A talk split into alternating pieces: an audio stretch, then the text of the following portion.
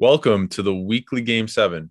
Uh, this is a new basketball podcast that goes over the NBA's news, players, teams, rumors, and and much more. Um, my name is Alex Adams, and I'll be joined by my co-host Kamal. How are you doing, Kamal? Howdy. Howdy. I'm doing great. I'm doing lovely. Uh, I'll give a brief explanation of the kind of format we're running here. Basically, it'll be seven games, just like a playoff series. Uh, topics are arranged in order of the importance that we have decided to give based on our own childish whims and going in ascending order from game one, least important topic in our opinion, but still deserves to be discussed, up to game seven, most pressing issues, you know, things that are either extremely relevant right now or just the big the big story at the moment. Um, and yeah, that's pretty much going to be it. Um, we will usually try and keep the later topics to more X's and O's, uh, Mhm. but in general, yeah, that's that's pretty much how it goes.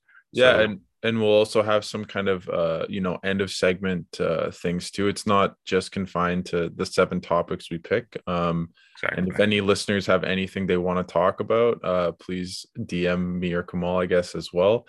Um, Mhm. But it should be a really fun podcast. I'm really excited. Um, I really like the the premise of the weekly, um, the weekly game seven and and going over things. And uh, there's a lot to talk about, especially in the NBA coming around to the trade deadline and and a lot of uh, you know teams in flux, but also a lot of good teams out there right now. So, um, do you want to start it off?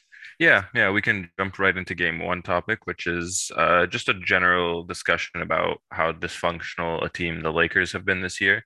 Mhm. Um, in a similar way to I find like the the old Cavs team pre pre trade deadline when he flipped half the team into a championship team. all of a LeBron. Yeah, Yeah. LeBron. Yeah, Yeah, the the Cleveland roster, I think that was in 2018. yep. Um, where where that whole overhaul happened. Um, especially like I don't know if you watched the game last night against the Knicks. I watched some of it. I watched some of it. Oh, boy, bro, that was that was an experience to watch. I just saw RJ Barrett going off and got me excited, and then and then I checked the box score. I saw the first half and then saw the Mm. end. Uh, yeah, Yeah, I'm I'm I'm loving RJ Barrett's development. I'm I'm happy to see him kind of grow into a role, and I'm hoping Thibs starts to give him more more touches as Julius Randle turns out to be a a tin pot superstar. Um, let's let's let's talk Lakers. So, I mean, it was bizarre last night. Like I was watching the game, and it was I've never seen the fans trying to coach a player, and yet that's what was happening with Russell Westbrook. Like Lakers were up like 103-97 after like mm-hmm. taking the lead near the end, and Russ was gonna take one of his terrible early shot clock threes, and the fans were begging him. Like you could hear the fans like yelling no, and then he still shot and bricked the three yeah. and I was blown away. I was like, man, like fans boo players when they do something bad, and he did get booed earlier on in the game. Oh my god! I just I just saw his stat line from last night. Just for the listeners, he had five points. He shot one of ten, three of seven from the free throw line, and four turnovers. Yeah, So, yeah, yeah. I mean, he didn't play in overtime. Like, if Yeah. that isn't the clearest indication of where Russell Westbrook stands in terms of the depth chart, the dude, yeah, No, no, I, I just want to take a, a little bit like we can go into the like nitty gritty about the stats Yeah. a little bit, but I, I think you know a big problem with this team is is is um is the GM and, and the decisions. And you can obviously, you know, LeBron wanted Russ there, so you can blame LeBron, I think is a you know a valid argument. But this team just has no depth. Malik Monk's a good player. I like him. He's been playing really well, been shooting well, but he's basically your third best player and this guy couldn't even get a you know a contract out of you know charlotte who's a good team but you know they they could they could definitely more. afford to give Yeah, Malik right. Monk a contract. and and you know you look at russell westbrook and he's just been absolutely atrocious he does not rotate on defense doesn't try very hard even on ball he's not he's not a good defender he makes horrible decisions especially late in games and you know he just can't learn uh, I, I just don't think it's in him at least not right now and there isn't any indication that he's kind of learned that hey this is lebron's team he should have the ball all the time maybe i could cut for the first time in my whole career um you know, he's still athletic. It's not as though he's lost it all and, and he can't jump or anything. It's just he's not, you know, one of the best athletes the NBA's ever seen. And um, obviously, AD's been looking much better, which I think means they could actually do decent in the playoffs. But I, think this team's really bad. They're 24th in offense this year and 14th in defense. And that you'd actually think those numbers would be flipped around a little bit um, just because like they have no real defensive players other than AD and maybe LeBron. Um, but yeah, what were your thoughts? Um, no, I mean you you really hit the nail on the head with especially with how their offense and defense is ranked. I mean, you can see it, and I think I think their defense their offense really took a hit because of the the like AD list stretch followed by mm-hmm. the LeBron lists like four or five games really tanked their offensive rating. Um, and like you can see it in their play, like they there's a lot of freelance sets happening when mm-hmm. they when it, coming out of opportunities to try and run a play to to kind of stem the bleeding if the other team's going on like a 6-0 run or something. Um, and I mean, it's really funny. LeBron pulled like the. You remember when he tweeted like, "Don't f- try, stop trying to fit out and fit in" about Kevin yeah. Love. Yeah. He basically said the same shit in a post game interview after the Knicks game last night. Mm-hmm. Um, talking about like uh, needing to adjust and accountability and like all this type of shit. Like so, like to me, maybe it's just the narrative that has kind of clouded my judgment. But like mm-hmm. it seemed to me like it was so clearly talking about Russ needing Russ, to better adapt his game because like it's everyone keeps talking about like you've got the two sides of this Russ coin of like oh you get what like what did you guys expect getting Russ? He's been the same player his whole career. And even when he moved to Houston and then he moved to the Wizards, he was still the same player. So it's like it wasn't just OKC that made him that way. Like this and, is just and, and, get on the decline. Like it's a it's been precipitous. Like it's not as though it's a like a, a fall from grace. Like you could see it going down. Um yeah. like this isn't like for anyone that's like, wow, Westbrook, like what's he doing in like what what the like what's happening in LA. It's like, did you watch the last two three seasons of Russell Westbrook? Like you know, like so. Um, yeah, which has been honestly, I'll give like something a, a, a principle that I believe, um, mm-hmm. and I think has been something that has got Russ a lot of uh, extra credibility when it comes to the in like the back end side. So like, how come teams keep signing him and giving him contracts, et cetera, et cetera. Well, is, yeah. is when you contrast him to to his current teammate Anthony Davis. Russell Westbrook is at least always available. and that's something yeah, that's something that's always given him that staying power, in my opinion, because usually players like Russ who are like athleticism first, like obviously Russ is a talented playmaker and can very much run an offense at a very high mm-hmm. level. Like you can't you're not going to be a, an MVP caliber point guard in the NBA if you're not capable of running an offense well. Mm-hmm. But for his like raw athleticism and lack of a secondary offensive game, he's really declined very gradually, which I think is beneficial to teams trying to pick him up, like the current Lakers team when they thought like, oh, we can we need to add Russ. Because in my mind, when they first picked him up, the whole logic was when LeBron sits, our offense hemorrhages. Yeah. So we need someone for when LeBron sits to run the offense in a way that is at least still competent enough. Mm-hmm.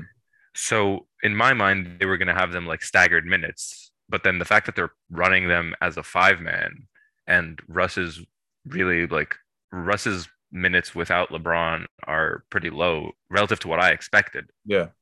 Uh, from when they picked him up. Uh, so it's kind of odd to me, but like, I, I'm not surprised that Russ is like this. I just expected him to stop taking as many jumpers, but then, especially because this Lakers team has no spacing. Yeah, well, the, and and you know, I'll, I'll like uh, if there's more you want to add, like feel free to jump in. But like the way I see it is, is one, you know, he still feels like he's the alpha, and you can see in it. You know, I don't think he's handling it perfectly with getting benched, but you know, he's at least kind of accepting it to an extent. But the problem is, is that even when in Houston, when he played really well for that stretch, it's because they made the offense geared towards him. They got rid of any basically all the spacing he needed. And he's, you know, obviously a bit, you know, only 31 and now he's what 33. Mm-hmm. And in in uh, Washington, you know, I think he was a bit banged up, but he started the year atrociously, like almost as probably worse than he's playing right now, and then kind of ramped it up, and they they kind of made the team more around him, and Beal a bit less so. But the thing is, is that even you know to be kind of fair to Russ, and and again going back to the GM is he's not playing with good players other than LeBron James, really, right? So it's you know you traded all your depth and you lost them in free agency with Caruso, and then obviously trading KCP, Harrell, and and Kuzma. So he's not even with good players to make him better. Mm-hmm. Um, but also it's on him. Like he doesn't try. He's not. He doesn't try very uh, hard on defense. Um, he still shoots way too much. Like he should only take two jumpers a game, if that right? Yeah. Um, and just go on the pick and roll. He should cut. If he cut, he's as you mentioned, he's so athletic. He'd get at least like four points a game by just cutting all the time. And he just doesn't. He just wants the ball. And if he's not on, on the ball, he just sits there and does a James Harden. So it's it's uh I think a lot of the blame's on him, but also I blame the coach, uh, not the coach, the the GM and and uh, LeBron as well. Um, and I think any, you know, anyone that thinks this is Vogel's fault is, you know, you know, he's made some mistakes, but this is not on him. Yeah, definitely not. I would love to see Russ operate in like a Draymond esque role. I feel like Russ at his current stage of his career and just his his skill set, he could be like a much more offensive threat version of Draymond, if that makes sense. Oh, mo- definitely. I, I completely agree. But it, it's it's just he's always been the alpha, and I think yeah. you know, that's a part of why he's been such a great player, but also why KD left,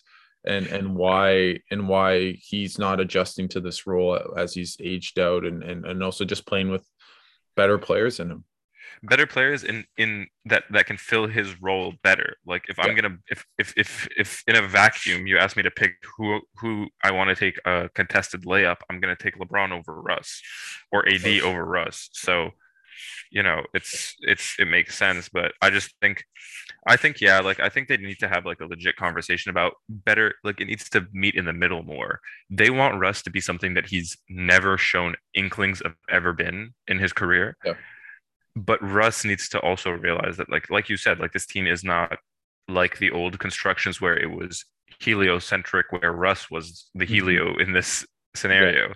So now he needs to realize, like, I, I really think they need to look at a more motion offense, like the Warriors used when they just had too many pieces. Like, yeah, no, I I agree, but I just I just don't think they also just don't have good enough players and playmakers, like other than yeah, Ron and and like and Russ who can play make even yeah. such a so many turnovers. Um, they have yeah. no one really. So, um, I, I, think I think the best something. thing would be for him to be a six man.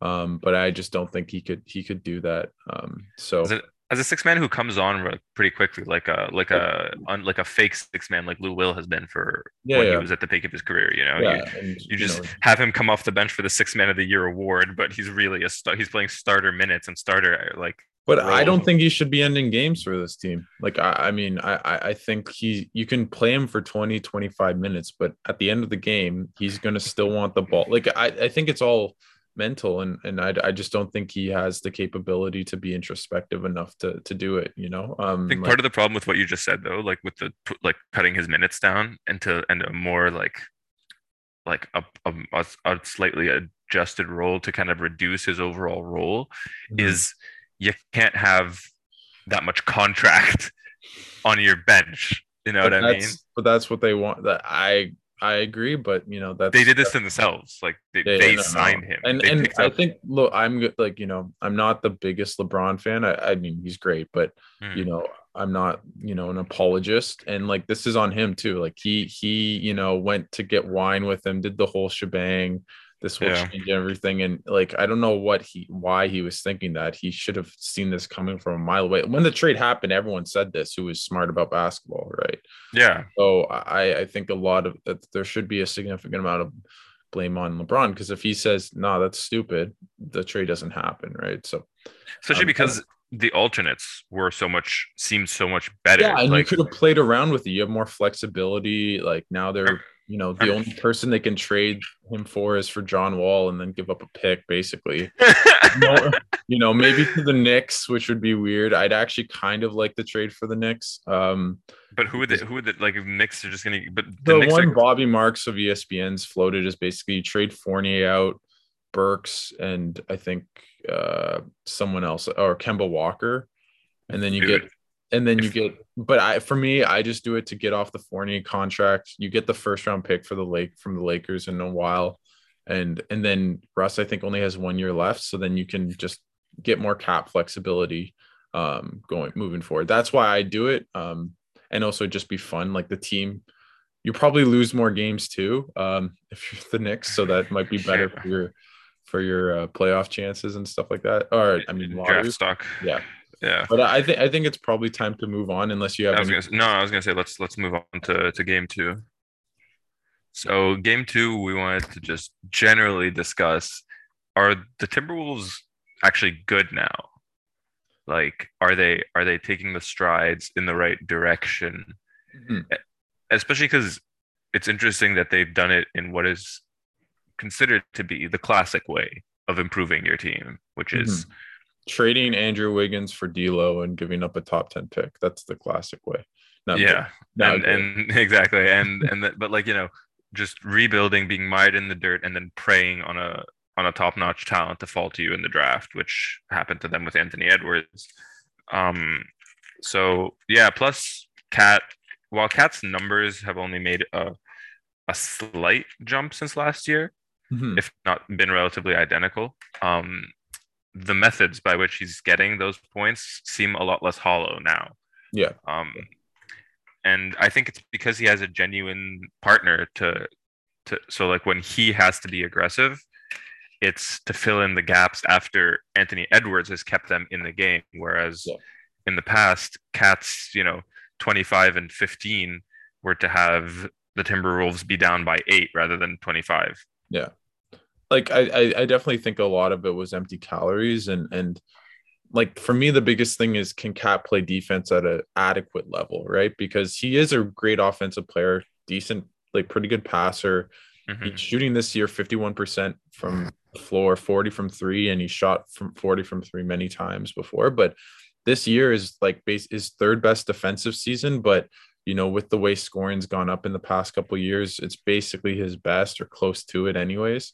And I think that's a huge thing. He's just playing as a better like team defender. He's not going to be Joel Embiid, but I think that helps winning so much. And obviously, Edwards has made a huge leap. I think he's gone up by six or seven points um, per game last year, shooting better from three to more league average, um, and about like 44% from the field. So, like, not, you know, it's on high volume. So you have to put that into effect. But yeah, I think just, you know, they have good players too, like Vanderbilt, um, Reid, McDaniels. They're good role players. And then you have those two guys. And D'Lo has been, you know, doesn't, it's kind of a sieve on defense, but um, for some reason, uh, I don't really understand, but his net ratings like cat like not catastrophic, like is huge. Um, it's like seven and a half, which is crazy. I think it's because he's with the starters a lot. Um, yeah, and and the their backup, um, point guard. Yeah. So like his yeah his because it's it's really just an on off. Yeah, yeah, no, Um, no, it is. But I just mean like D'Lo's even playing decently well, and and you know he, you know he has some skill. Obviously, I, I wouldn't be paying him that money. Um, but you know he's a he's you know he's an offensively gifted player. So they they have a good team. I think they're a legit playoff team now. At the end, like they're right now ranked seventh in the West. Um, I think they're pretty. I don't think they're that far off the sixth seed to get out of the play on. Yeah, they're only one game behind Denver. Mhm. Um, so I, I, could they be a, six or five seed? Maybe, sure. Um, I don't think they're you know a top top team, but are they a Mhm. playoff team? Are they better than the Lakers? Probably not if AD and, and LeBron are healthy, but Mhm. you know, other than them, I think you know they're they could beat the Nuggets. They could beat you know decent team. So um, I think it's just good for that franchise. You know, they've only made the playoff playoffs once in like 20 years. Yeah, Um, and I truly hope, a poverty franchise. yeah, and I hope you know it's great experience for their young guys. You know, even like D'Lo and Cat, they're not they're not young, but they're not old, right? So Yeah. the Edwards and the other guys. So I, I think it's good for them, and, and I'm really happy. And I think they're a good team, you know, and I really like their coach. Um, we can maybe talk about the coaching situation a bit later, but um, with regard to black coaches, but you know, Chris Finch has been a really good coach. Came from the Raptors. Um, Yeah. he was only there briefly, but yeah, really good team. Or Yeah, no, they're they're, they're. Yeah, there's definitely like they're they're clearly trending in the right direction now, especially like with the fact that if you look at their offensive and defensive rating, it's very much smack in the middle of the pack, which is Yeah. I think if I'm if I'm the the Wolves front office, I'm very content with the direction we're trending right now. Um, I think unless they face Memphis, which is the only other really young team that's high seeded, because Yeah. um, unless they meet Memphis in the first round, I see them getting bounced pretty straightforwardly. Um, if they run into the other two top teams, so like if they run into the Warriors or the Suns, I see them getting bounced pretty pretty quickly. Yeah. Um, but if they run into the Grizzlies or the Jazz, those are two teams who I could see them maybe pushing it and Maybe ball getting bouncing, to maybe getting to six or something like that. getting to six, and maybe even like with a team like Memphis that has a lot of really young players that are just really overachieving. And I don't mean that like a diss, like they're just playing well above their weight, which is a great thing. And I expect them to be able to hold on to this. Um, but you know, you, youth always ends up making some some silly mistakes come playoff time, especially with the with the tension of an extended series. You feel like you're letting it slip, so you try and overcompensate. And, and the and the thing with that Memphis team is that you know they're so deep, right? Like they they Mhm. have basically 12, 13 guys that are rotation players on most teams. That's great for the regular season. It's not as good for the playoffs, right? Because you're only playing eight guys, right? So so that depth doesn't really matter as much to, to, to the outcomes in the playoffs, which I think will be a, you know, will impact Memphis. Although I think they're a great, like a really, really good team. I'm not trying to but I think they're yeah. built more for the regular season than they are for the playoffs. So I, I completely agree. But yeah, I think it, you know Timberwolves are good, and um, I'm glad for Cat. You know he's had a really tough couple years and um, deserves to be at least on a competent team. And yeah, so Yeah, and and I I think once Anthony Edwards cleans up his efficiency a little bit, like he's still and he cl- has he, he's got better this year. he has he has, but he's still in what I consider to be like the 20 2019 2020 Bradley Beal camp of like you can put up an impressive like splits stat line Mhm. but ultimately and like what what's more interesting to me are his high output games so like when he has like his 40 point outings or like his 38 point outings you know what's his efficiency at there because if he can be efficient at 20 18 to 22 points obviously that's fantastic but i have higher aspirations for him Yeah, and I mean he's still So, really young. He's only yeah. 20 um and turning 21 this year. But yeah, I agree. I think but I think it's it's really in the like the upper direction. Like I think he shot about 40, 41% from the field, about 30, 32% from three, and now he's shooting 44% and 36%.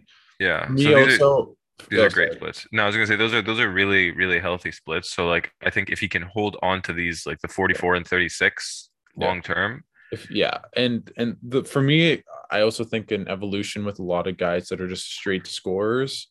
I mean, he's so athletic, so I I- think he can easily be a, like a twenty five to to thirty point scorer. Um, Yeah. It's also the playmaking, and and that's been all right, but you know he still gets a lot of turnovers, which makes sense. But he, you know, um, and has decent usage. But that's kind of my evolution to see if a guy becomes really really good. Is Yeah. sure it's great to score 27 points but if you're taking all these shots like are you actually creating you know good offenses right Yeah, especially especially because many players who are just pure scorers are struggle nowadays in the NBA just because when teams know that you're not gonna swing it, Yeah. they can respond accordingly and really stifle you and the offense as a whole because you get like what's like when when Lebr- when LeBron's on for the Lakers and you end up having just like him dribbling, waiting for something to happen, and four dudes just standing around idly. Yeah.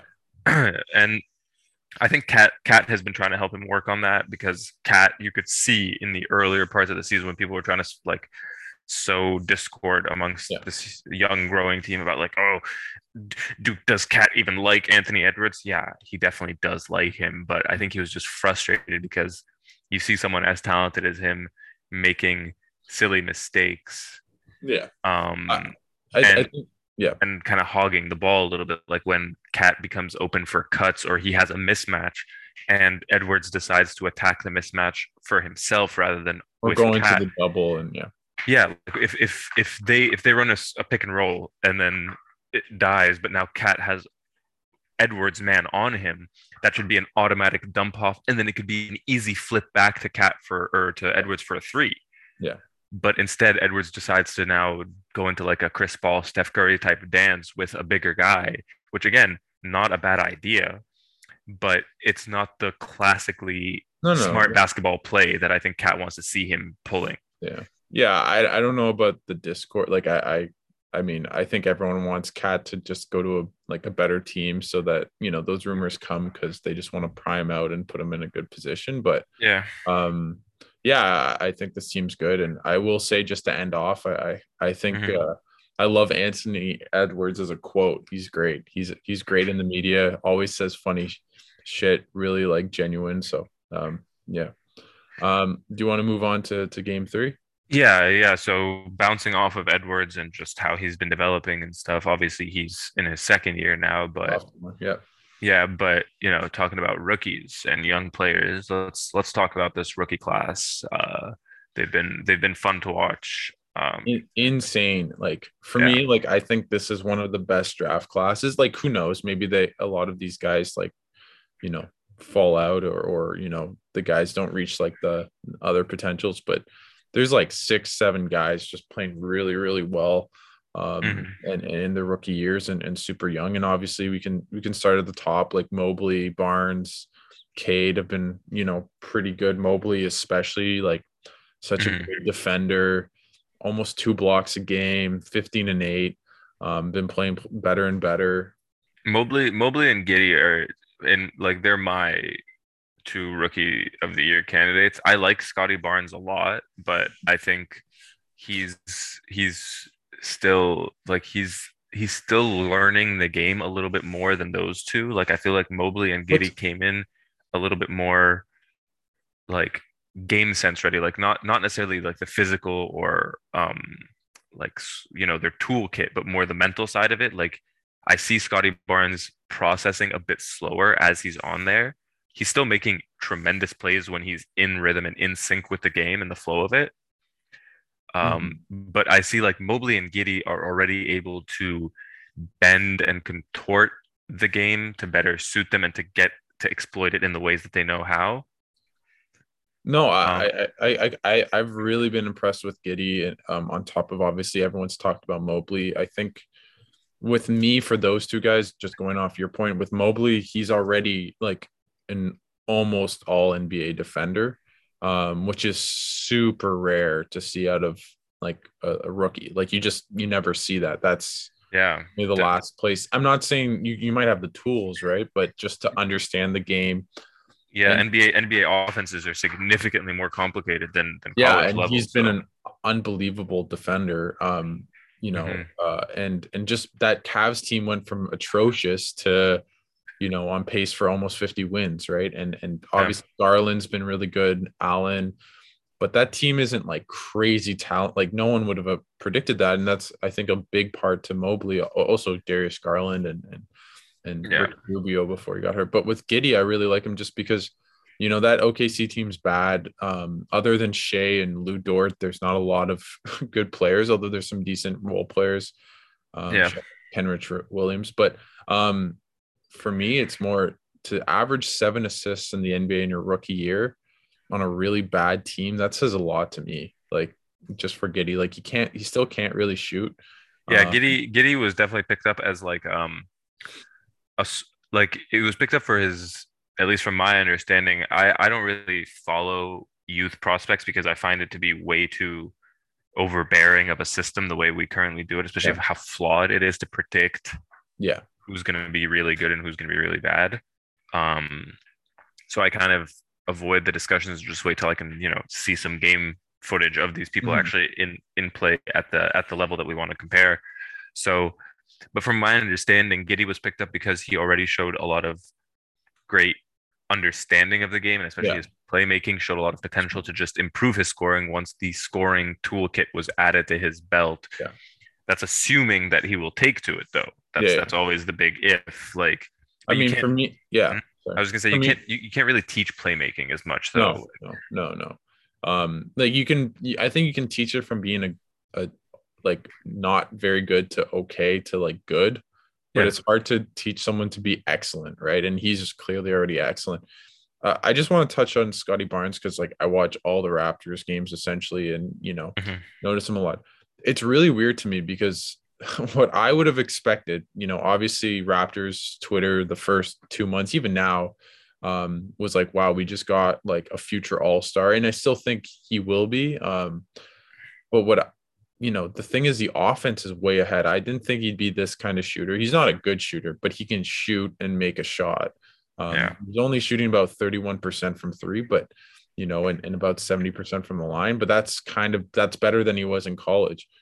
Mm. His defense has been underwhelming to me. He's not bad, but he gets blown by a lot. Um, he's not super kind of, you know, gets in his stance.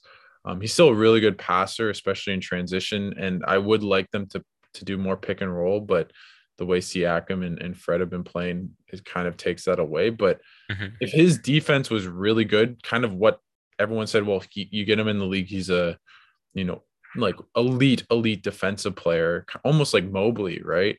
Yeah. I'd say he's on par with Mobley, I would have said, just by his offensive statistics. Mm-hmm. But to me, his defense hasn't been nearly as good as I thought it would be. Um, obviously, he has the body and, and you know, mindset, mm-hmm. I think, but yeah, um, he's definitely been, you know, a weak point a lot of the times for the Raptors, especially kind of on pick and roll and and just moving his feet. Definitely. And I think he he from from I've definitely not watched as many Raptors games as you have, but from what I've seen of him, he has a problem that we'll definitely come back to later uh in a in a different topic, but uh he has a he has an issue of what I see as like my my old coach was a defensive minded coach. He was never mm-hmm. like he didn't give a shit about offense. We'll just we'll win three to nothing if that's all that matters. Yeah, yeah. Um and he always talked about and really tried to beat out of us the idea of excess waste in terms of movement. Mm-hmm. You know, move move with purpose. Don't just do a lot of little minor corrections if you're expending unnecessary energy. And that's what I see a bit of with Scottie Barnes. Like I see a lot of uh, wasted gas on his defense when he he's he could just posi- it's it's yeah. less about his mm. adjustments and more he just needs to position himself better especially because like the, the advantage that i think mobley has over over barnes is mobley has such a great balance in my opinion yeah yeah, yeah. of of his like defensively his sense is already very high yeah but his ability to compensate for his deficiencies with his physical attributes is what i think really helps him a lot and i think hmm. huh. scottie barnes doesn't try to find that balance as much and just wants to be the perfect defender. Yeah. Rather than meet in the middle, which is what I think guys who really become the good defenders, like your Gobert's, like your Draymonds, they recognize that look, I'm not always going to be in the fir- perfect position every time. I'm not going to be perfectly angling my body exactly like the fundamentals are supposed to mm-hmm. but I can compensate for that difference with my plus wingspan, with my higher leap, whatever, whatever. Mm-hmm. And I think Scottie needs to start picking up on that and and taking more advantage of that, especially because that's how you bait and goad players into what seems like an advantageous position. You know, dudes think they're going to blow by Gobert every single time. And yeah, they might do it 35, 40% of the time. But those other 65, 70% is Gobert blocking them from behind when they think they've gotten by him because he has such a, a long reach. Mm-hmm. And so I think that's definitely something that needs to be looked at. I'm happy that the attention's gotten off Cade a little bit. I really felt bad for the guy. No, and he he's had a good like I think his percentages are low, like pretty low, but kind of normal for a rookie. Um, he's still averaging 16, 5, and 5. Like he's a good player. He's gonna be good. I, I'm not if I'm a, a, a Pistons fan, I'm not too worried. I think he's, mm-hmm. you know, I still think in a redraft, he's not number one anymore. Um, yeah, and he might not even be number two. Um, I think I'd probably still want Scottie a bit more. Um, but overall, like he he's still playing well. He's still like putting up really good rookie numbers. Um, yeah. I and think he's in a good situation. Yeah, yeah, and um, you know, for you know, the, the the other surprise I'd say out of this rookie class is Franz Franz Wagner. I can't say his name. Yeah, um, who's averaging 16 and five and like pretty good percentages on a really bad Orlando team. Um, Suggs hasn't been that good, but I still think he'll be a good player. Um, and and Jalen Green again hasn't been that good, but again, like you know, there's flashes of just whoa, mm-hmm. you know, mm-hmm. that's that's Jayson Tatum or that's you know like an yeah. elite, elite scorer.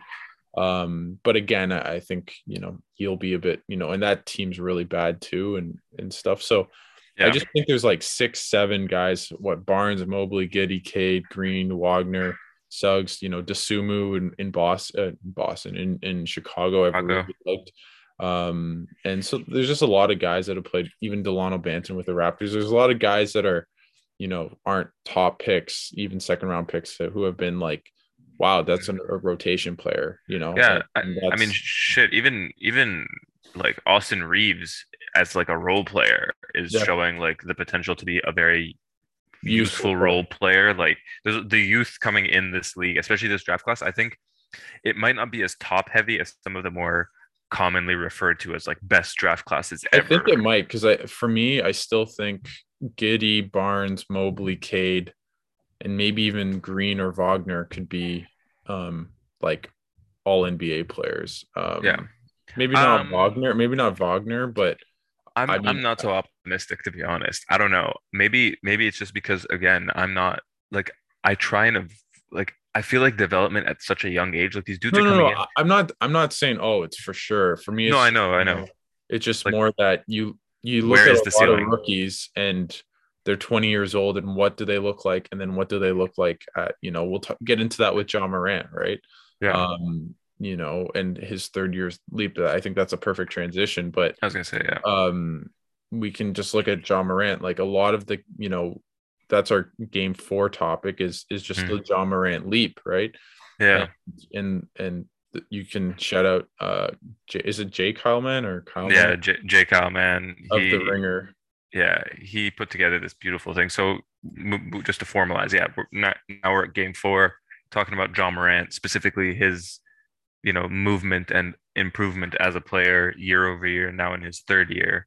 Mm-hmm. Um, and in that J. Kyle Mann that Alex is referring to, um, if we have a link dump or something, we'll we'll put it. But if not, it's just uh, it's it's the the video is talking about can a draft bust be salvaged, um, and or can can a top 10 can a top 10 pick be salvaged? And in that video he shows a graphic that illustrates the leap year over year for the first 3 years that the last 10 years of MVPs have taken. And it is a monstrous jump. You have to hit the ground running and keep improving by monstrous jumps for 3 yeah. years. Yeah.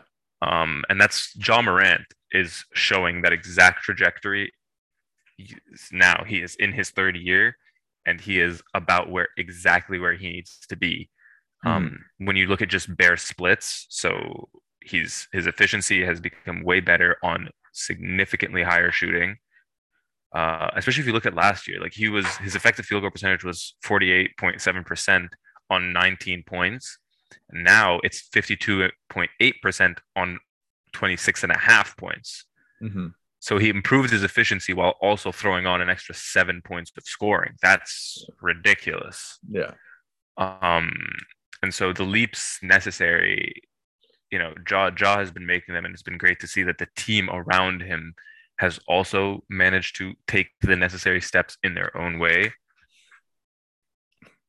No, I no, I completely agree. Like, and yeah. you know, I I did a bit of research and just looked at like KD Steph, Giannis, Harden, like it's not always year three. It can be four too. And, and sometimes like, Steph got hurt in year three, and then Harden was still in OKC and they made the finals. And then and he still improved in his year three.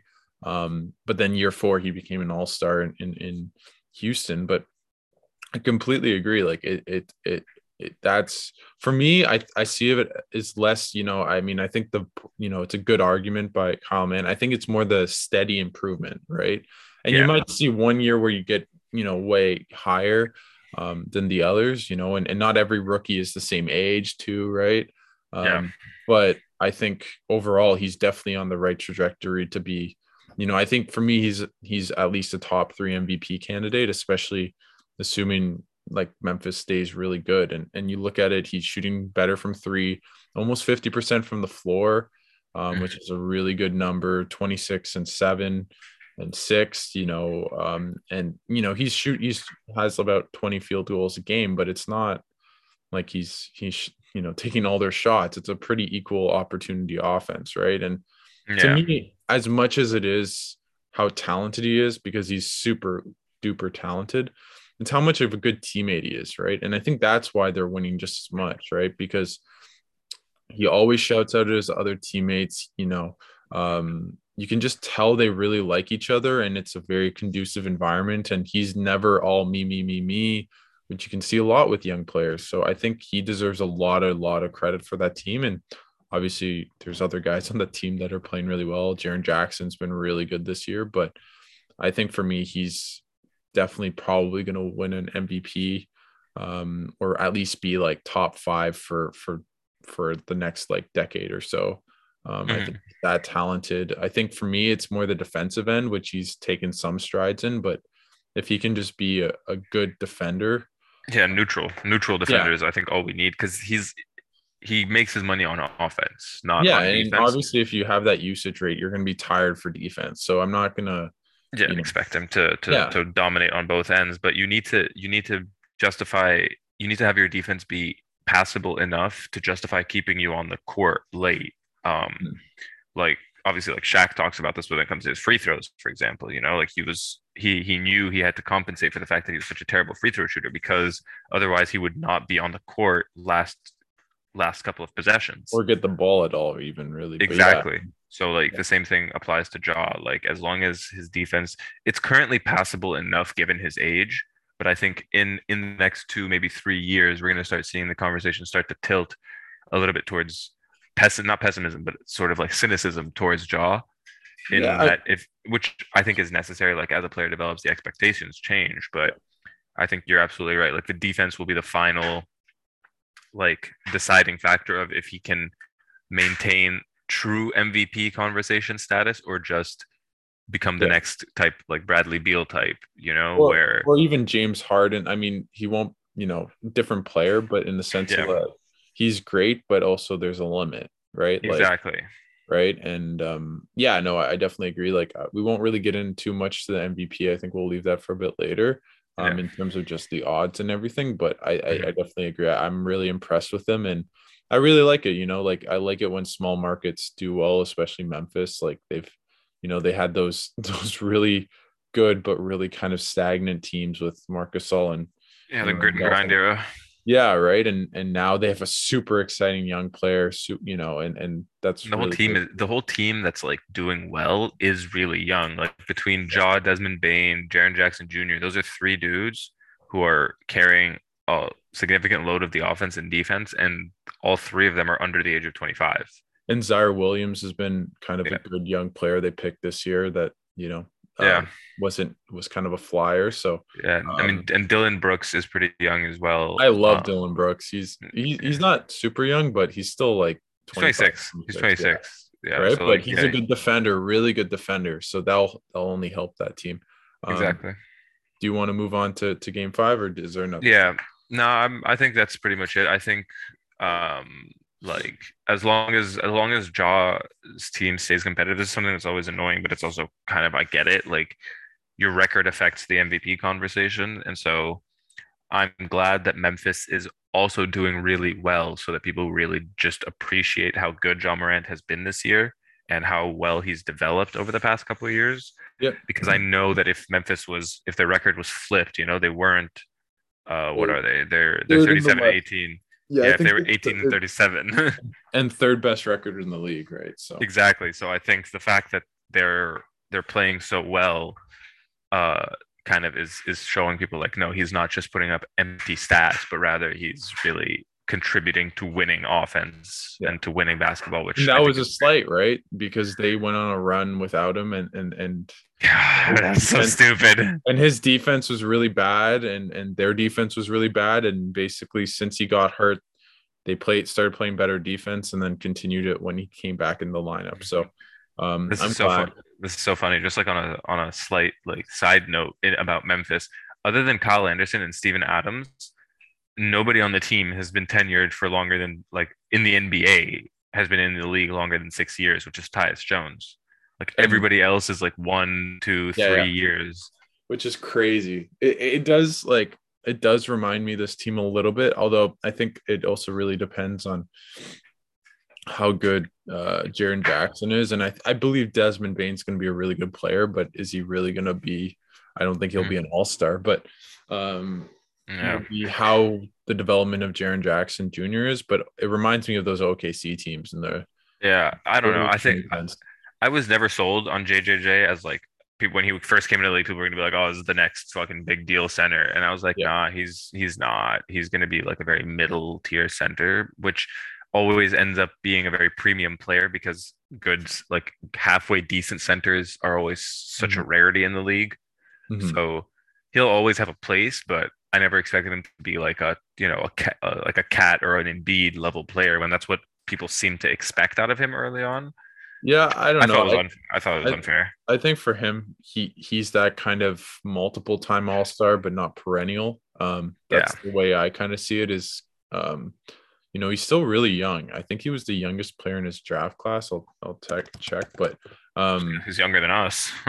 he's only 22, so he, he's still like a young guy. But um, there's not a lot of comparables to that kind of player in the NBA. Like almost a Sabonis. I mean, they play differently, but that kind of player, but probably a bit better.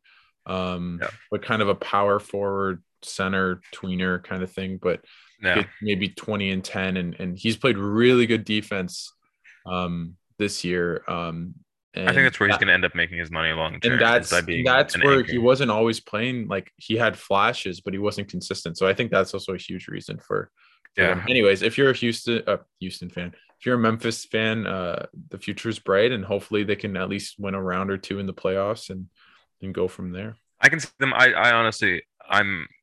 If I was betting on the NBA this year, I would put money down on them making it out of the first round this year. yeah I'm- I'm no, I- confident I, in them. so. i think so too um Yeah. i'd feel bad if they played the lakers or or a team like that where they just you know i don't know if they'd beat the lakers just because you know ad and lebron but i'd hope they would um Yeah, shut up Lakers fans. So um true. let, let's go to game five. Uh, yeah. Has has Phoenix made the final jump? They were they're our current NBA runners up, and boy, are they playing like it this year. As in, they seem pissed that they were only runners up last year. So, um, like so this this has been one of the most surgically quiet, insane seasons by a team in a, in a while. Uh, Oh, in uh, my opinion, No, definitely. Like they're on pace for 66 wins, um, yeah. which is crazy. No team has done, I think, got to that since the Houston um James Harden that year they almost beat uh, Golden State had over Yeah. 65 wins. Um now who knows if that that's the case. Yeah, but even if, if you're projected like your the fact that your projections are that high, like Memphis is And- and projected if at you- 44. And if you look at teams that win that many games, it's almost always they win the title. It's like you're basically seven out of 10, you make it, uh, you win it. Um, now, I don't know if that will be the case, but Mhm. for me, the way I always think about it is you want to be top five or 10 in, de- in defense and offense. And, you know, I ran, I ran the stats and, and from the past 10 years, and only two teams have won the um, championship without being top 10 in both defense and offense. And those were kind of off years. And even then, they were like 11th or 12th in, in one of the categories. Um, And especially most of them are top five in both. And they're right now second in defense, third in offense. And that's just, that's how you know you're a championship level team. And, and I think they're better than last year. And last year they were about fifth and seventh. So you can see a, you know, a significant improvement and it makes sense, right? You know, obviously CP3 is getting a bit older, you know, a year, you know, another year, but Ayton and Bridges and Booker are only getting more into their prime. And Booker's been really good, played really good defense, which wasn't really always, um, you know, was always a bit of a knock on him. So I, I think they've made the jump. Now, who knows if they win? Um, but I think they're a better team than they were last year. Yeah, I, I definitely agree. I think they're much more um, balanced attack this year. Like they really flowed through like they lived and died by Booker and Ayton. But I think Bridges really coming into his own and Crowder finding a bit more consistency this year relative to last year has really helped them like flatten out the parabola a little bit in yeah. terms of where the scoring is focused. Chris Paul continues to age like the world's finest wine. It's kind of jarring how like, yeah. like I remember when there was a stretch there where Ayton and JaVale were both iffy, and so Bismack Biyombo was really getting minutes. And mm-hmm. I was mm-hmm. like, bro, is Chris Paul really about to get Bismack Biyombo like another $10 million contract and, out of and nowhere? He did. And he basically has because I think he's still yeah, he's still on the team. Yeah, they I think they they like actualized his deal yeah. from a 10 day to like a full contract for the rest of the season, which again, like, dude, what Bismack Biyombo? Like, how the hell is he doing this? Yeah. So, you know, Chris Paul, Chris Paul's ability to, especially he's a master of like energy conservation. Like the dude just turns it on in the last eight minutes of the game. Mm-hmm. And he looks he looks like a 32 year old top tier point guard all over again um, Bridges being able to really carry the load when Chris Paul sits as well has become has been really good for them. Mm-hmm. Um, like obviously he's no Chris Paul when it comes to like bending an offense to better suit his own teammates, but I think he's really coming into his own as like oh a secondary point guard, and I think when Chris Paul eventually hangs it up or retires or really moves to a more bench role, Bridges is really set up to to take over in a very nice way, especially because he's a he's a forward. So that gives you as a team, it gives you such flexibility to run yeah. like longer lineups that can really make hell for for defenses. But then if they're competent offensively and can make it work, it's it's really a disaster to try and deal with. Um, and I don't see any I don't see any matchup issues for them really either. Like they're not so deficient at any point that like no, I think may, maybe a backup guard um, just for CP, but again, it doesn't matter as much in the playoffs. Um, although maybe just another kind of decent player, but they have some, you know. Yeah, durability will then become the question. Like Chris, yeah. Chris Paul, and Chris that's, Paul that's, is, and I hope that that's what they do is kind of don't really care about the seed, just you know, and home court matters less and less these days. Just um, just rest CP down the stretch. You're at least a top two seed, most likely. Maybe like you really have to slip Tank to it out. out. Yeah, they, they right, and you're still three games ahead of um, Golden State right now for the one seed. I just rest them. I, I, but what's interesting is their their points differential is actually lower than Golden State, but if you look at their clutch numbers, it's ridiculous. Um, I just popped it up. They're 20 and 3 in the clutch and their net rating is plus 45. Now obviously that's a um a, you know a small sample size and you know just because it's like the last 5 minutes of game within 5 points and stuff like that. But the next best team in the clutch is only a net rating of t- plus 22 and they're 45. So just think about that, right? Yeah. Um and that's CP3, right? And and obviously Booker and the others, but you know that's the thing that this team is great at. They just they know how to win games. They know how to play half court sets get good shots um and yeah just a really polished and just don't make any mistakes really. Yeah don't don't fall victim to the pressure. Like don't that's that's what that's what always ends up screwing like young teams is that they minute one and minute 48 are truly different for them. So you watch the suns play it's like it's it's tip tip off just happened the possession before for them the entire game, which yeah. is exactly what you need to be a team of this pedigree and treated seriously. And that's why I think not many people are talking about them. They're giving me this is such a lofty comparison. So, you know, Suns fans, please prepare to change your underwear. But like I'm really getting like like mid 2000s uh, Spurs vibes from them this year in the sense of they're just winning games so like handedly that it's not fun to talk about them because they're just doing everything right. They're not to me personally, yeah. I'd love to talk to a Suns fan and hear what they're concerned about when it comes to going into the playoffs because obviously a fan of the team will always find something to be worried about. Mm-hmm. But to me, I've watched, I think, of their 52 games, I think I've watched about a third of them. And every game looks the same. yeah.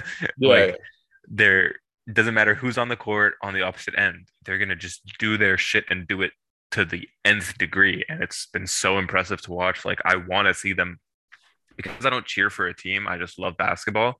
I just always want to see the team that deserves it win. And mm-hmm. Phoenix, to me, this year really deserve it. Like they have just kept it together so well. Um, they just seem like a very mature team, you know, like yeah, no, no, and and built for the playoffs. I, I think just to cap it off, I think mm-hmm. for me the only question is is they probably in a lot of series won't have the best player at the end. Yeah. And how does that affect? Because, you know, at the end of the day in the playoffs, you know, I mean, the good thing is they, they're really good at half court sets because of CP and just a really smart team. But, you know, that's kind of why they lost. Like, that's why they lost in the finals. Giannis was the best player in that series, right? Yeah. And so that's no my, answer for him. Like, and that's, think... and that, and that's my worry. But overall, like, I'm not worried that they're going to flame out and, you know, play poorly in the playoffs. I, I think mm. it's just more against a team that has, you know, uh, you know, Booker's great, but is he a top 10 player in the league? Maybe, but he'd be he'd be closer to 10 than he would be to one, right? So yeah. Um, I think and also like Giannis is such a perfect counter to any team. Like but it's not even Giannis. Like it's like it'd be, you know, even in Golden State, I think Steph is better than the 2 mm-hmm. although that can be argued like that's definitely it's, an argument. It's definitely an argument. Played, I think, or if they played the Nets, right? Um, no, that's that's yeah. why I want to get into the Nets now. Just yeah. like strange, perfect, but perfect. But again, that's the team where it's like KD's the best player on the court, right? Mm-hmm. Um, and so that's that's my worry about this team. Um, is is is that is really against Milwaukee or the Nets and even Golden State to a lesser extent. Yeah, definitely. But let's you're right. Let's let's keep it going since you mentioned it so so perfectly. Like the Brooklyn Nets have been not what anybody anticipated coming into this year. Um you know, like it's I saw a disturbing stat that Harden has played more games as a net or has played more minutes as a net than Kyrie has. and he's only been there for what? He's he came a he came a season later. Yeah, yeah. So so Kyrie had an entire season on him, and Harden has already lapped him when it comes to minutes played. Um, and like, I don't know. I can understand Harden's. Um, I can understand Harden's frustration. Like you, you come to this team expecting it to be a cohesive unit of really top-notch stars, but KD is doing a ton of the heavy lifting. Harden was working through an injury earlier in the year um, and is only really getting his legs back under him, you know, and if he sends to the past yeah. couple months, like past month and a bit. Yeah. Um, yeah, no, I'll, I'll, just like I mean they've lost seven in a row. They're two and eight, or I think they're lost nine out of twelve. Um, they're right now in the let me just double check. They're right now in the sixth seed, but they're only a half game ahead of the Raptors, who play um, a bunch of easy teams coming up, and then they're only a game ahead of Boston for eight, only two games again ahead of Charlotte. Uh, KD will come back, but that won't be until you know not for maybe another couple weeks, right? Mm-hmm. Um, James Harden just missed the last game. They played. They play the Jazz, who haven't been playing very well, but in Utah today. Um, yeah. Let's see if if Harden plays um, out with I think it was a calf injury, but they could easily be um, a uh, a play-in team right now. Yeah. And all those teams are playing better and better. The Hawks have been going on a run. They've only been losing to the Raptors recently, um, but beating everyone else, beat the Suns. So I think this team's in disarray. I don't know what happens. The one f- kind of just mind boggling thing about this team is that I guess they'd love to be the eighth seed so that they just play Kyrie as much as they can in the playoffs uh, because of the um, lack of home court. Yeah, because of his vaccination status, which um, we don't need to get into. But yeah, again, like that's the crazy thing, and you you know, there's there's all these rumors about Harden to maybe going to Philly and discontent, and then there's another report out saying KD it likes the team uh, and is you know wants Harden to be there and it just seems like a big mess. And and Joe Harris has been out for the whole year. Doesn't seem like he's coming back anytime soon. Who's you know they signed him to a big contract, but I mean he played bad in the playoffs, but you know that's another big rotate. That's your fifth starter probably or fourth starter, right? Yeah. So this team, I, I don't know what's going to happen. You could tell me they're going to win the championship. Kyrie won't get vaccinated, but they're the sixth seed and they just beat everyone in the East and, you know, figure a way out because Harden gets in shape and starts playing better and KD is KD. But you could tell me they lose in the first round to the Heat as the seventh seed. Like I, I, I just have no clue where this team's going. But I mean, you watch them play and their offense is also very depressing to watch. Like it's clearly an offense built around three powerful isolation players. And so their actual like sets, half court sets that can easily generate a bucket are like very few and far between. Um they're running very like it's almost like watching a college offense in a way. Yeah um, which is not going to win you an NBA championship. Um, especially because of the fact that like, like I watch their sets. Like this is this is what to me differentiates a Nets team from a Phoenix team. Phoenix gives up a 6-0 run, and then they can automatically run a set that will generate yeah. an easy layup for them. Brooklyn gives up a 6-0 run and then has to depend on some kind of insane Kyrie shot or James Harden shot or Kevin Durant shot. There's no mm-hmm. easily generated bucket. Now, granted, those guys are walking buckets, so you can, in theory, throw them the ball and hope that they'll just make offense out of thin air. But you're not going to win a championship off of players just fabricating offense. They're going to go cold eventually. Um, like Kyrie in his last game, uh, his splits were depressing. Um, so like I just think it's it's unsustainable to think that it's that you're going to win long term like this. Now, granted, some of these really high level teams often hide pet plays until the playoffs, but you still see them run them occasionally in the regular season as like a test, you know? Yeah. Like we always knew that when the Lakers first had LeBron and AD, that the pet play was going to be the LeBron AD pick and roll. Yeah. So they minimized running that in the regular season so that we could really so that teams couldn't scheme too well against it. Yeah.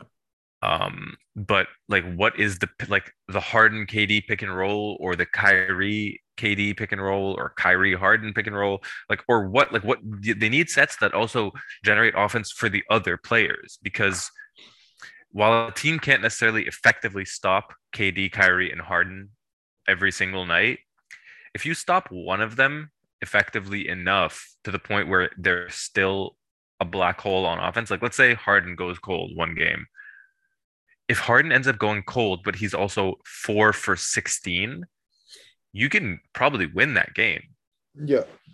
I, I mean, I, I kind of dis I kind of disagree with you on on the idea of the sets. I think for me, like this team last year when they were all healthy for the two games or whatever, the yeah. first round against Boston, they look like the best offense I've ever seen in the league just because Harden is such a good, you know, facilitator. And then obviously Kyrie and KD are decent passers, but so deadly in ice. So for me, there's two words. Obviously, the Kyrie vaccination status.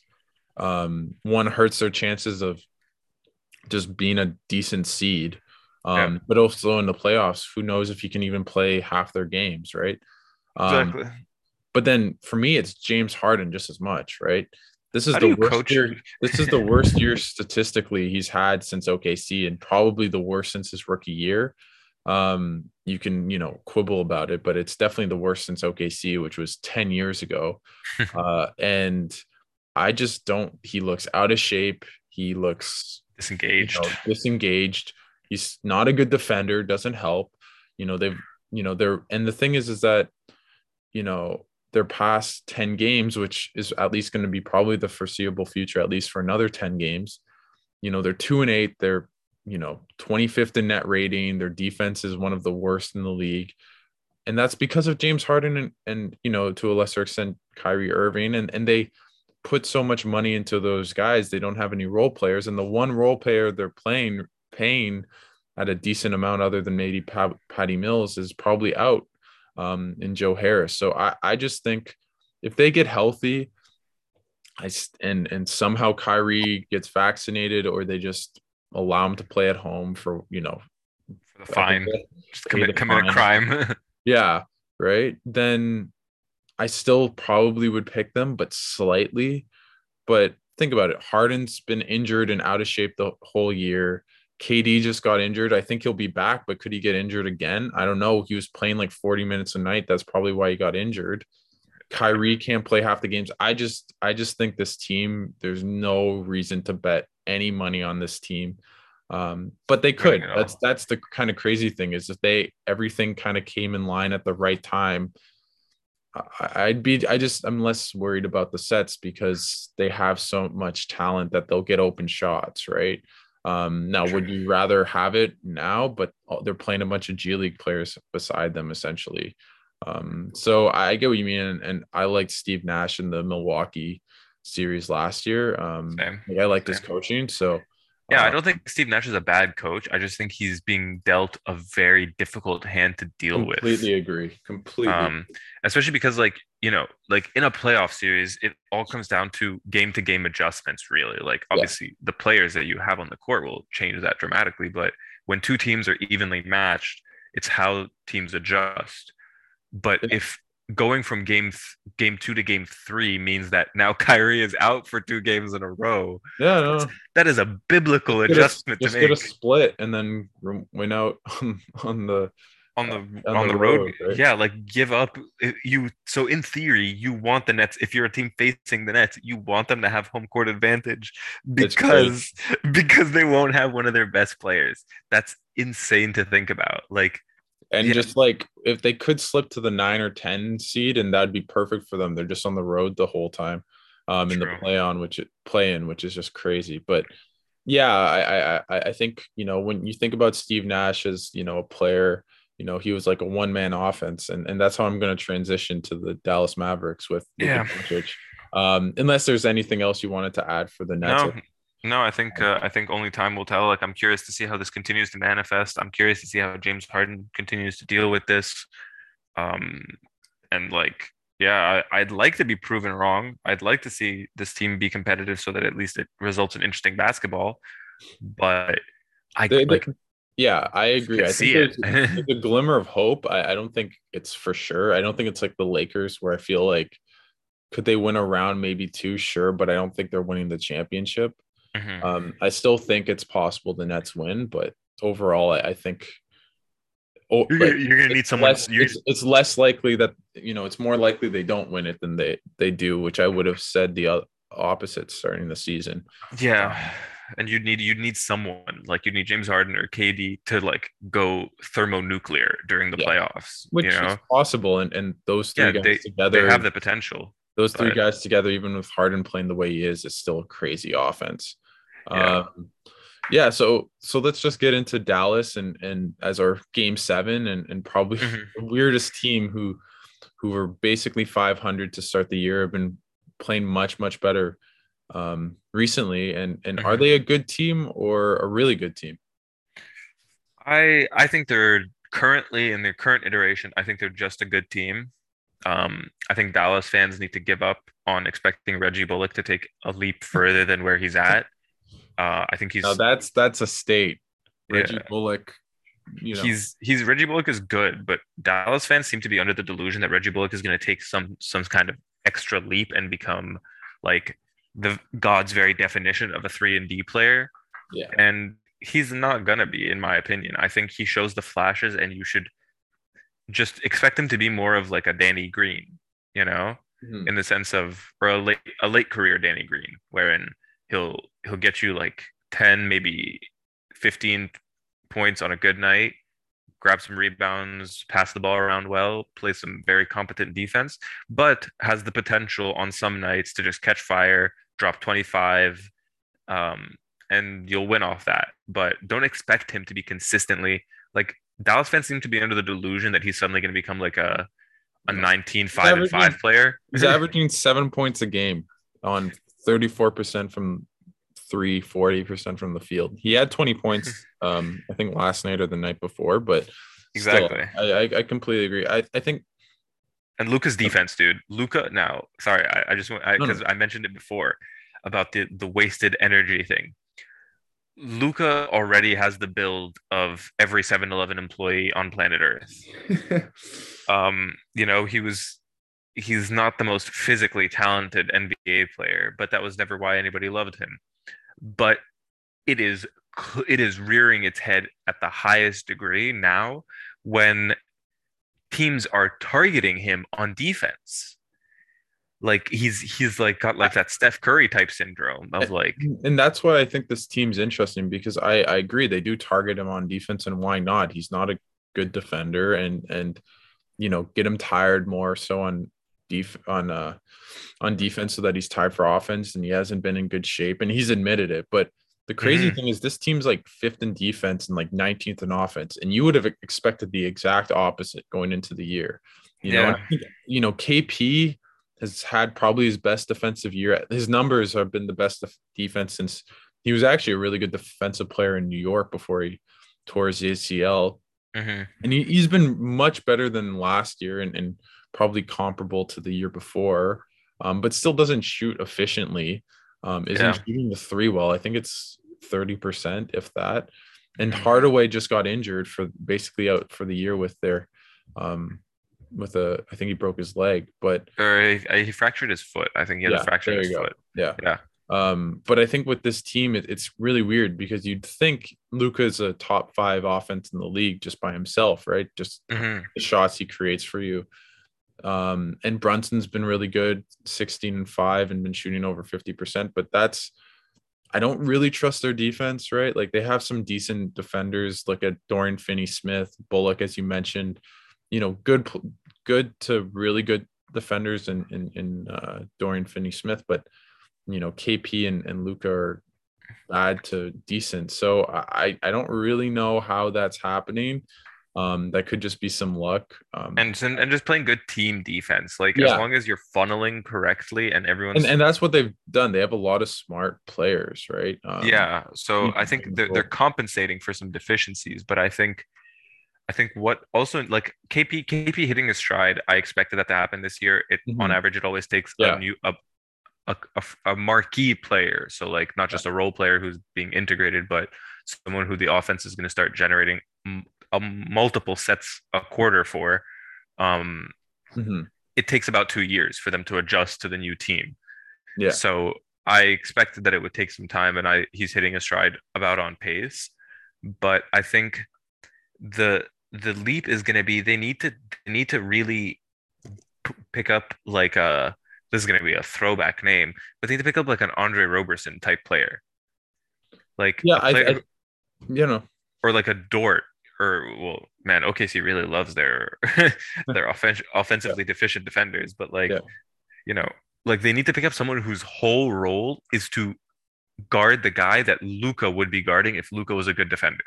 Mm-hmm. Because I, I mean, I think like like I think if we want to really talk about this team and and and it's you know it's not I think what they're missing is a really good wing player. Um, mm. and it, it could be a shot creator. It doesn't have to be necessarily a scorer. It could be a, you know, a really good like creator as well. Um, mm-hmm. and I think Jalen Brunson does a really good job. Um, but is he going to be an all-star? Probably not. Um, for me, you know, I think for this team going forward, why I find them so interesting, why I think this is a really good game seven is they're clearly becoming a good team, right? Yeah, they're, they're making and all Luka the right is awesome, although he's having his worst year since his rookie year. Yeah. But still, he's a, like, look at what he did in the playoffs last year. I think he can do that. And he's been out of shape, but he's getting in a little bit better shape. Um, but is how can they go to being a really good playoff team to championship level. And uh, for me, that's going to be really interesting because they have Jalen Brunson right now, who's an expiring contract in UFA, who they can they could lose for nothing, right? And he's yeah, and he's he's been really important to them when Lucas sits because yeah, their offense stagnates when Lucas sits, and, and Jalen Brunson's the only thing that gives it just enough life. And, to, and Luka was out. Luka was out for a while, and they were winning games. Like they weren't as good, obviously, as when he was playing, but they weren't sliding to the bottom as you'd think, right? As you yeah you mentioned. And Dorian Finney-Smith, you know, he's not really going to do much for you offensively. He has been shooting well, but you know, is really your typical three and D guy. So he can get a lot of money, and he's a UFA too. Yeah. Um, and for me personally, if I was this team, I'd you know, KP's playing well, I trade him and then try to get, you know, assets and obviously you get some cap flexibility um, and try to find another, t- a number two player like a Bradley Beal. Could you get him? Because I think he'd, you know, I don't think he's the perfect player, um, but that kind of player alongside Luka, I think vaults him into really a championship contender. I wish there was some way that Dallas doesn't have the assets to, but in my mind, the perfect player to complement this team would be Jerami Grant. Really? Oh, well, who are you giving up? That's exactly it. Like they don't have, they, they can't give it up. Like they, they don't have the assets to match contract and match salary and to justify it in terms of level of skill. So it's a, it's literally an impossible trade. I, am just saying. I, I, you know, uh, I think I, I get your point. I I disagree. I just don't think he's as good. Um, like could, he's obviously like let's say you traded Hardaway, uh, who's an expire or has a bad contract and like two firsts or something like lightly protected for. Um, no, no, that's the thing. Nobody. Their team is pretty cheap. Uh, yeah, and but so like, but let's say you just take it like make that trade or something like that. Yeah, right? somehow. Yeah.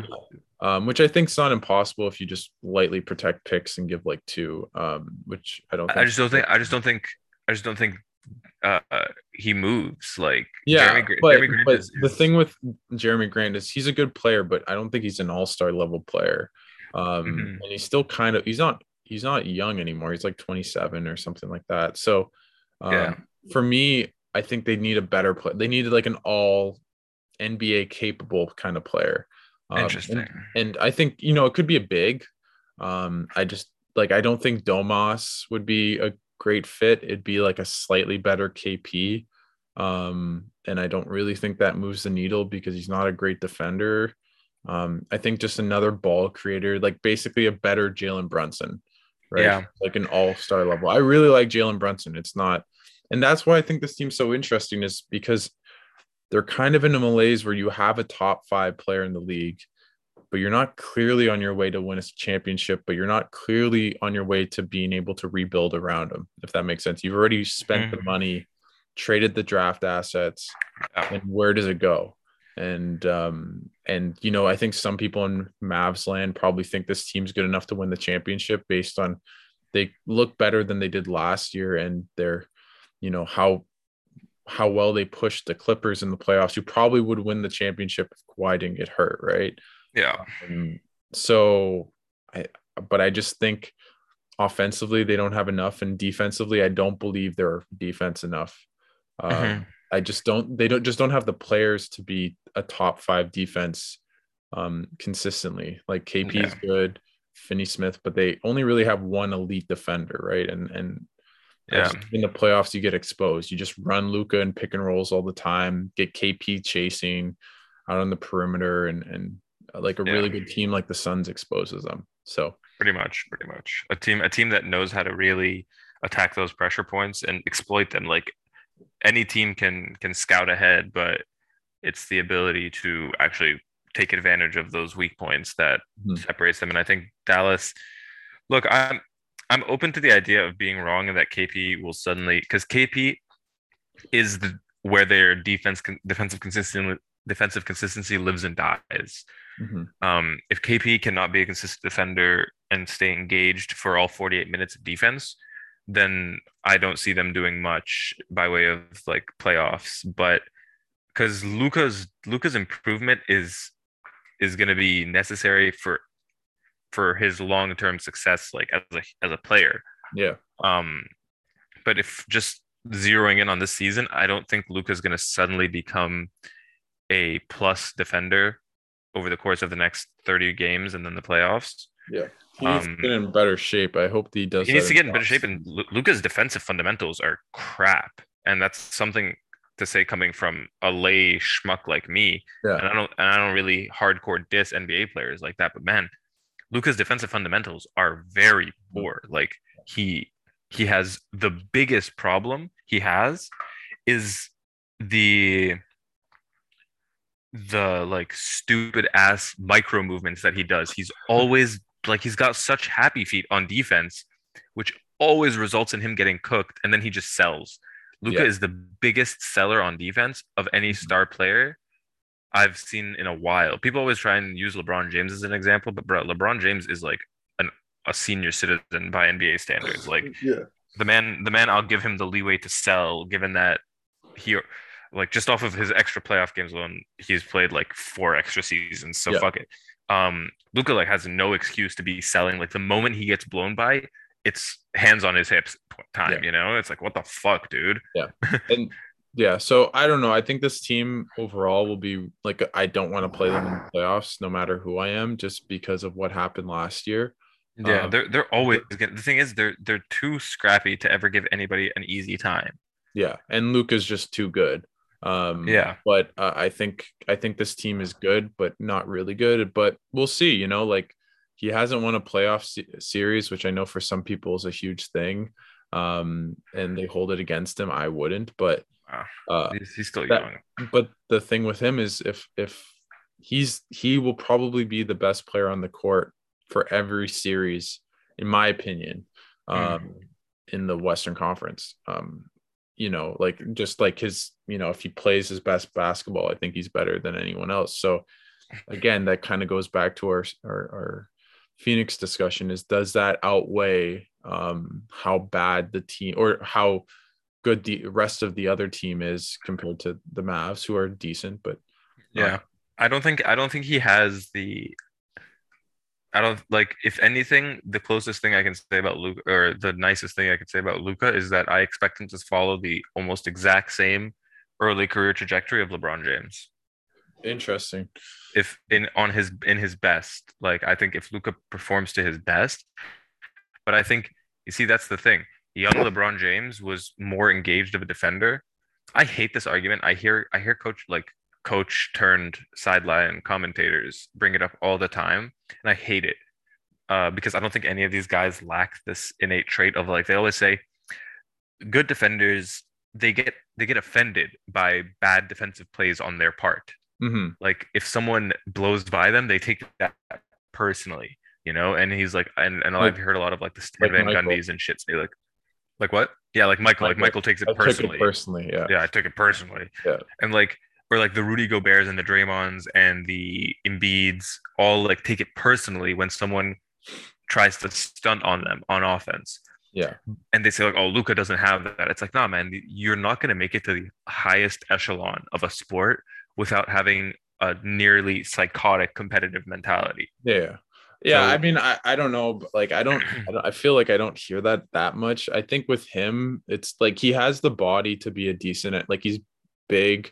He's what, six eight, six nine, uh, maybe more like six eight, but His his lateral footwork is abysmal, dude. He yeah, but move side to you know, side. the thing is, is that like the bigger you are, the better you can kind of get away um as a defender at least slightly you're just longer you know so i mean i agree like i, I don't think he's a good defender and i think you know i think that's why he could you know i think talent offensively he's as talented a player as there's maybe ever been um just individual talent, offensively yeah.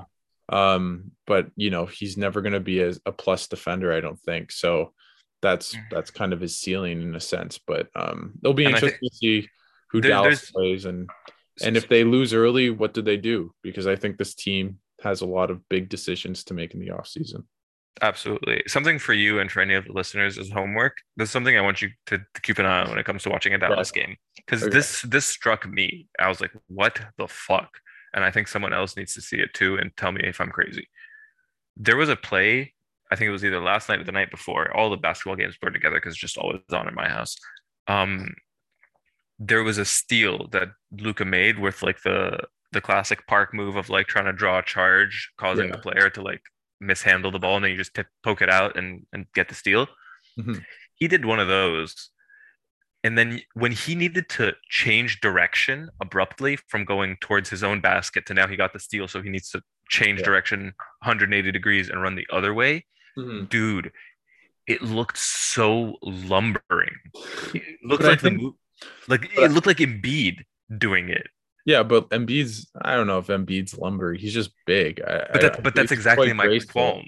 That's my Yeah. qualm though. Like Embiid looks lumbering when he has to abruptly change directions unexpectedly, like not through a move that he's doing in the post, but Yeah. like unexpected change of possession. So suddenly I've got to change my entire momentum the other way.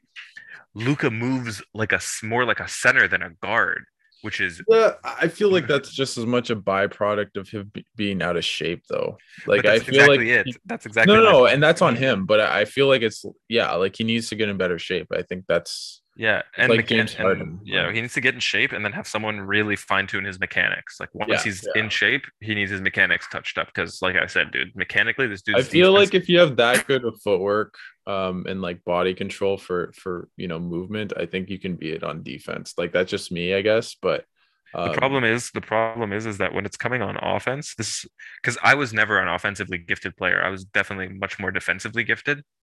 The difference is on defense, it's reactive.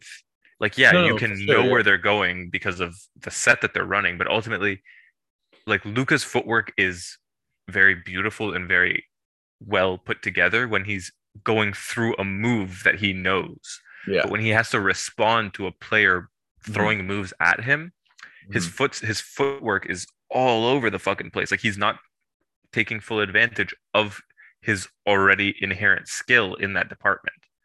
No, of um, yeah, And so I think and it's it's it's like off season level dedicate the whole off season to this type thing, not Mhm.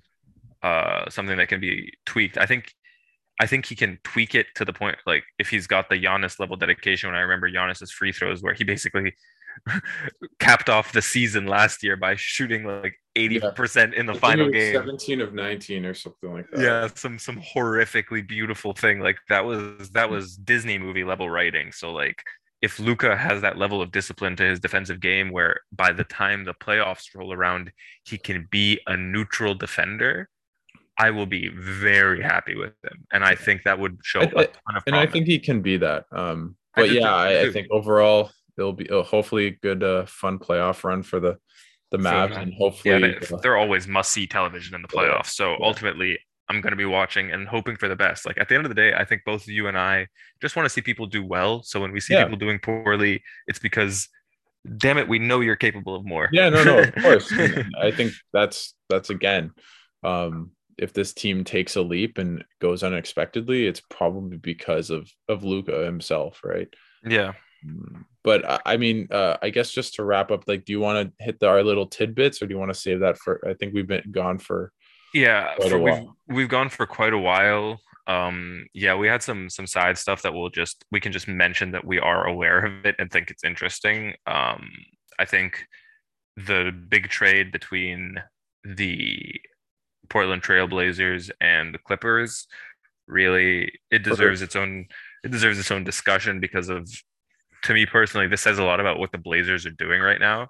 yeah, yeah, no. And I mean, just to for the listeners, like, if they didn't know, like, Norm Powell, I think it was yesterday or the day before, It was the day before now. was traded for for um and him and Robert covered Covington were traded for Bledsoe.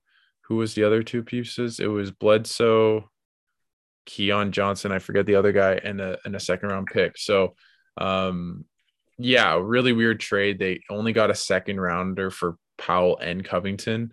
Um they got off Powell's money, who's owed another like I think uh, 80 million after this year. Yeah, So- Justice Justice Winslow is the third player. Justice Winslow, yeah, yeah. But um, for me, it doesn't make a lot of sense. Uh, I just think you can get better assets for it. But Blazers, Blazers are Blazers are blowing it up, man. Blazers, yeah, are yeah, and I'd expect CJ to not necessarily move because, but They're if they're going to trade Powell and Covington for this, then maybe you trade CJ for just cap space or something. I that's exactly what they're gonna do. They're gonna trade. Um, they're gonna trade CJ for picks and and like cheap one year contracts. Yeah. So and- it will, it will 'cause be to push interesting. Dame out. yeah, and it'll be interesting to see. But that's um, I mean, I think if it's them, I'd trade Damus. You know, get him back, let him play healthy, get up his stock a little bit, and then trade him immediately and, and just blow it up. Yeah, I think they're trying to force Dame out. Is my conspiracy theory. I think Yeah. Dame is too too committed to the grind. Maybe And so- who knows? And so Um, they want to just blow the team up around him to the point where he realizes, like, oh, this is not a competitive environment anymore, like it was when I arrived. yeah, I mean, he, he was he was room like he was saying weird cryptic stuff on, you know, the summer about getting traded. So I don't know, but I mean, going forward to to Thursday, that's when the trade deadline is.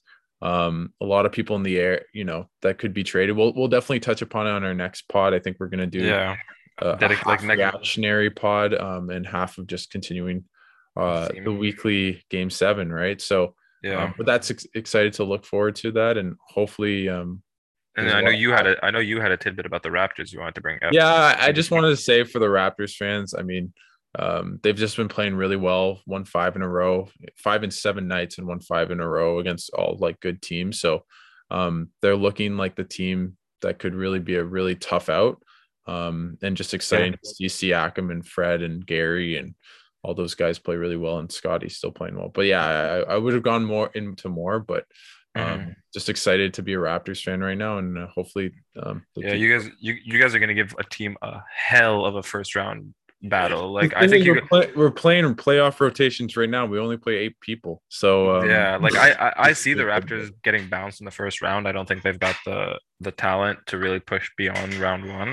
I, I think it depends on the matchup, but I I- mean I, I don't see them winning more than a round if that. But I mean, uh, if the Raptors if the Raptors are in the bottom half of the the one through eight seeding, I don't see them really beating any of the one of the top four uh Eastern Conference teams. Like unless it's unless Boston somehow becomes a top eight four team, but no, they could, but um, yeah. Anyway, so it's it, it's Yeah. it'll be an interesting thing, but I think the trade deadline will um give us much more clarity as to who's you know a buyer and seller, and with the play-in, there's less sellers just because you know the Kings could make the play in and be happy that they made the playoffs, although they didn't make the playoffs because they're just going to lose um Yeah. the play in. But uh, anyways, it's been a been a really fun podcast. Um, yeah, good to touch up up on uh, everything that's happening in the NBA. And um, thanks, listeners, as uh, our, our dear friend Kieran would say. Um, thank you, listeners, um, for the first uh, weekly game seven. yeah. Thank you, everybody. I hope you enjoy. We'll see you next week.